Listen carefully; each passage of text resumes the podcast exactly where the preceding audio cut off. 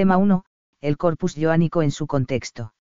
La tradición de la Iglesia ha transmitido como testimonio apostólico bajo el nombre de Juan cinco escritos de género diverso, un evangelio, tres cartas y un libro apocalíptico. Esta misma tradición ha identificado a este Juan con el hijo de Zebedeo, uno de los doce apóstoles. De él dice Tam, bien que vivió en Efeso y compuso su evangelio al final del siglo I de nuestra era. El escenario al que remiten estos escritos se sitúa en la Palestina del siglo I y en el mundo judío y cristiano del Mediterráneo oriental de finales del siglo I. El marco palestinense es evidente en la historia que narra el Evangelio y en la afirmación del evangelista de ser testigo de los hechos narrados. El mundo helenista y la diáspora judía se reflejan en el marco geográfico del Apocalipsis, Asia Menor, y en la lengua del Evangelio y las cartas. En ambos casos, aparece como trasfondo conceptual el Antiguo Testamento, subrayando las raíces judías de estas obras. 1. Situación del cristianismo a finales del siglo I. 1.1. El judaísmo del siglo I DC. El judaísmo del siglo I DC refleja el influjo del helenismo de los siglos precedentes y las tradiciones propias. Por helenismo, se entiende el impacto de los diversos aspectos de la cultura griega, civilización, el arte, la técnica, la lengua o la filosofía griegas, en el mundo no griego después de las conquistas de Alejandro. El pueblo judío, tanto el que habitaba en la diáspora como el que vivía en Palestina, también se vio afectado por él. Uno durante el periodo helenista los judíos que vivían en la diáspora necesitaron adaptarse al mundo en que vivían. Como consecuencia, aprendieron griego y tradujeron a esta lengua sus libros sagrados, que ya muchos no entendían en el hebreo original. Nace así la versión de los LXX, que será también el texto sagrado que empleen los primeros cristianos.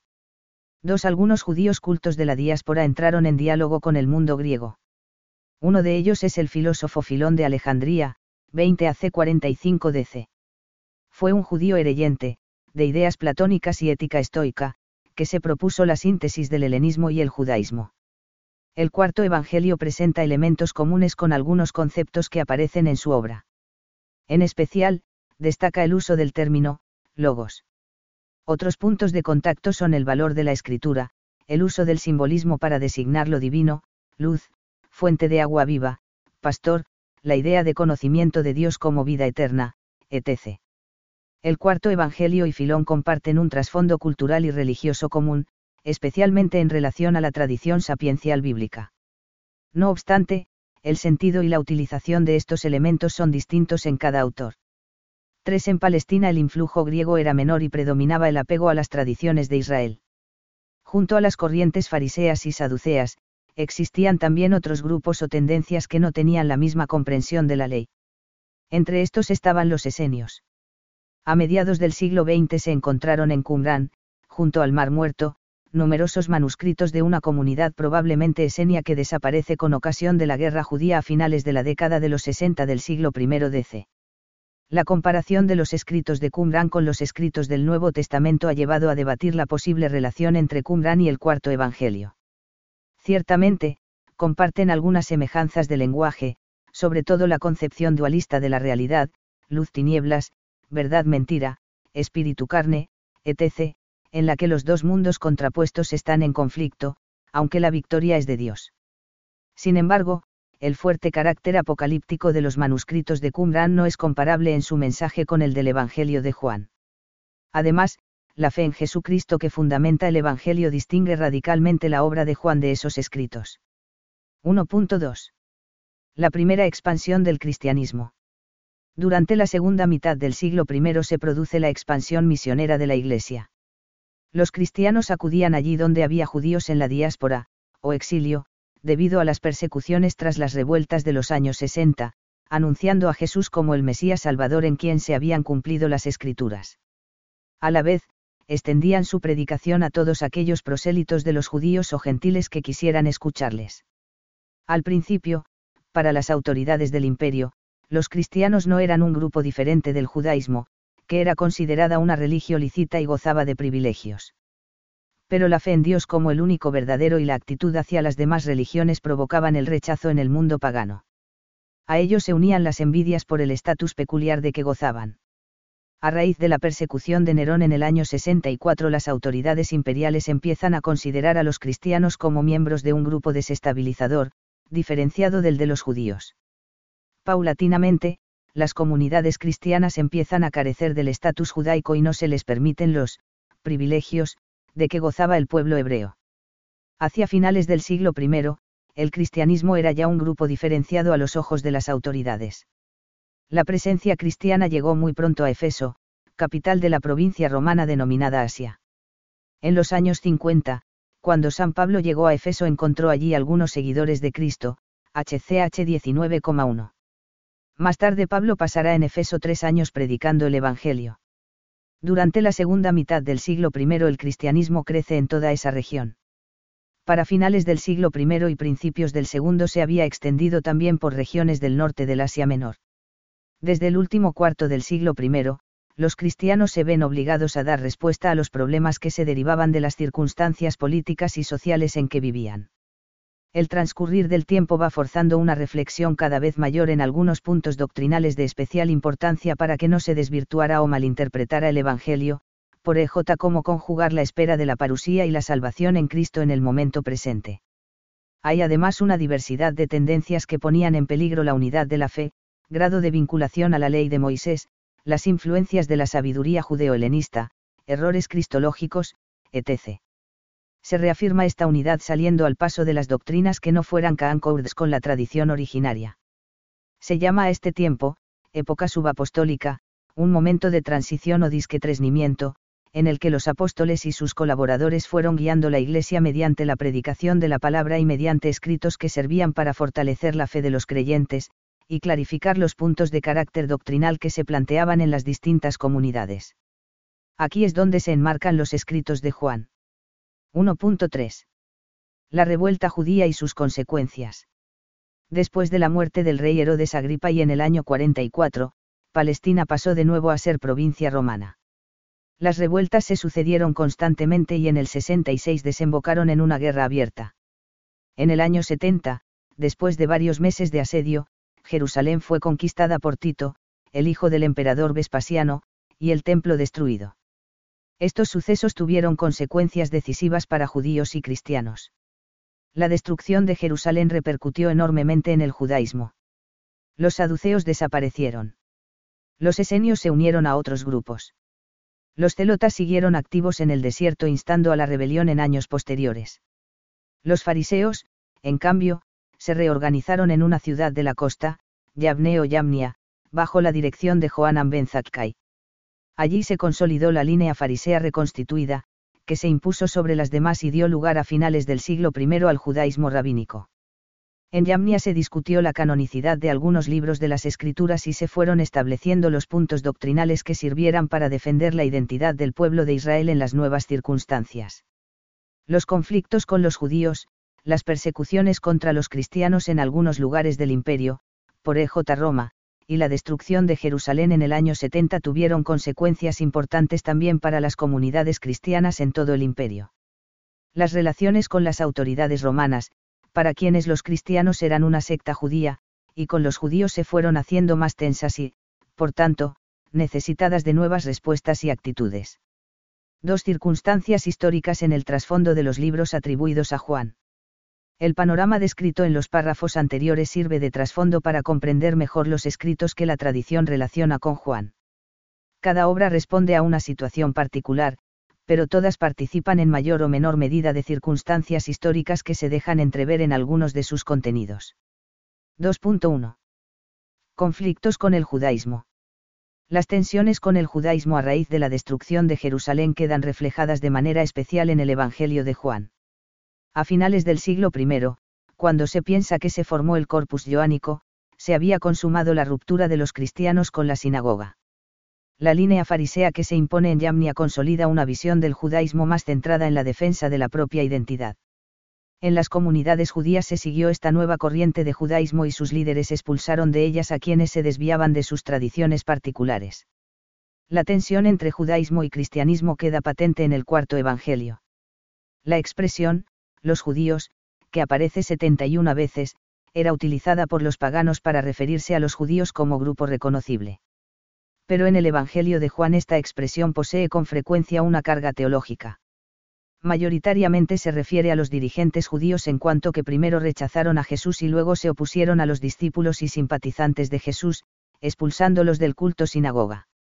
Muchos autores presuponen esta situación en Yei en 9,22, sus padres dijeron esto porque tenían miedo de los judíos, pues ya habían acordado que si alguien confesaba que él era el Cristo fuese expulsado de la sinagoga, Yei en 12,42, sin embargo, creyeron en él incluso muchos de los judíos principales, pero no le confesaban a causa de los fariseos, para no ser expulsados de la sinagoga, y en 16,2, os expulsarán de las sinagogas, más aún, llega la hora en la que todo el que os dé muerte pensará que hace un servicio a Dios. La expresión, excluido de la sinagoga, solo se encuentra en Juan parece reflejar no solo una amenaza de rechazo para los seguidores de Jesús en vida del Maestro, sino también la situación que sigue después de la reconstitución del fariseísmo, cuando a partir de Yamnia se añadió una bendición. Eufemismo por maldición a la oración de las 18 bendiciones, Chemonesre, una colección de plegarias para rezar diñante el día, mañana, tarde y noche, y que sigue en importancia a la Chema, no haya esperanza para los apóstatas, perezcan, los nazarenos y, los minim en un instante, bendito seas, Señor, que doblegas a los tiranos. Con el término minim los líderes judíos designaban a los apóstatas y herejes. Se les consideraba peligrosos y se evitaba con ellos todo contacto. Aunque la mayor parte de las veces la expresión, los judíos, en Yeien designe a los que rechazaron a Jesús, no tiene un carácter peyorativo hacia el pueblo hebreo en su conjunto. El evangelista reconoce el papel que tiene el pueblo judío, pues Jesús afirma con claridad, vosotros adoráis lo que no conocéis, nosotros adoramos lo que conocemos, porque la salvación procede de los judíos. 4,22. Para el evangelista, la fe en Jesús supone llevar a plenitud las realidades y promesas del antiguo pueblo de Israel. La abundante utilización del Antiguo Testamento por parte del evangelista confirma esta actitud. La tensión con el judaísmo explica la tradición recogida por San Jerónimo que decía que el Evangelio de Juan fue escrito contra los ebionitas, unos judeocristianos que seguían fieles a la ley, para quienes Jesús era un gran profeta pero no el Hijo de Dios. La aparente oposición al judaísmo y el interés que muestra el Evangelio por Samaria y por los samaritanos, 4,728, ha llevado a algunos a sugerir que el cuarto Evangelio es un libro escrito para favorecer la misión cristiana en Samaria. De todas formas, no es esta la razón última que motiva la redacción del Evangelio. En todo caso, las referencias al mundo samaritano muestran el carácter universal de la salvación obrada por Jesús. Las cartas de Juan no reflejan las tensiones con el judaísmo, sino problemas dentro de la propia comunidad cristiana. Pero, en el Apocalipsis, aunque el conflicto con la sinagoga no es dominante, hay referencias a que en algunas iglesias del Asia Menor ciertos judíos trataban de sembrar el desconcierto entre los seguidores de Cristo, AP 2,9, 3,9. 2.2. Religiosidad gnostizante. En el tiempo en que se escribe el corpus joánico era evidente el peligro del eclecticismo religioso que acechaba a los cristianos. Bajo el nombre de gnosticismo se incluye una variedad de movimientos de carácter dualista que creen en un redentor celestial, que vino al mundo para salvar a la humanidad de la esclavitud del mundo material mediante el ofrecimiento a los hombres de un conocimiento divino, gnosis. Estos movimientos religiosos de salvación tuvieron una gran influencia en el siglo II y contra ellos escribieron muchos padres de la Iglesia. Las cartas de Juan muestran cómo entre los cristianos a quienes iban dirigidas se habían infiltrado algunos errores que afectaban a la buena marcha de la comunidad. El tipo de error cristológico es de carácter doceta, es decir, que niega la realidad corporal de Jesús, su humanidad sería solo aparente y podría ser un antecesor de lo que luego aparece en algunos movimientos gnósticos. Tampoco se excluye que el Evangelio tuviera como finalidad confirmar la fe de irnos cristianos que se veían tentados de entender la figura de Jesús como luego la entendieron algunas corrientes gnósticas, por E. J. Cerinto y los docetas, cf. Ireneo, EIDB. Ger. 3,11,7. La insistencia en que Jesús asume verdaderamente una carne mortal, junto con el hecho de que Juan utiliza el lenguaje de los escritos gnósticos para derrotarlos con sus propias armas, así lo sugieren. Por el ambiente religioso de la época y el tipo de lenguaje que utiliza el cuarto Evangelio, Bultmann consideró que este era un escrito gnóstico de tipo mandeo, el mandeísmo es un movimiento religioso al parecer de tipo gnóstico que todavía existe en el sur de Irak. Pero esta opinión se ha abandonado pues el mandeísmo es posterior.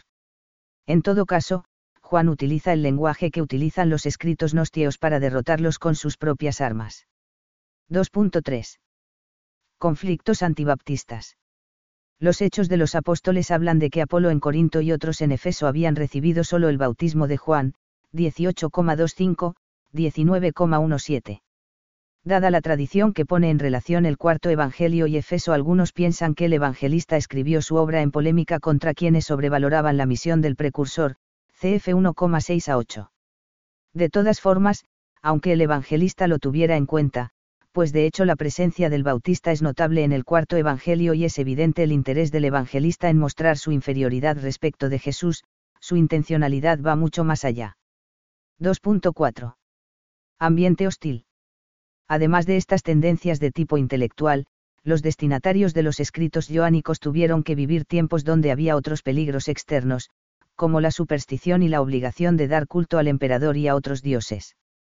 Sabemos que en Efeso se quemaron muchos libros de magia, HCH 19,19, y que el culto a Artemisa era allí muy influyente, HCH 19,28.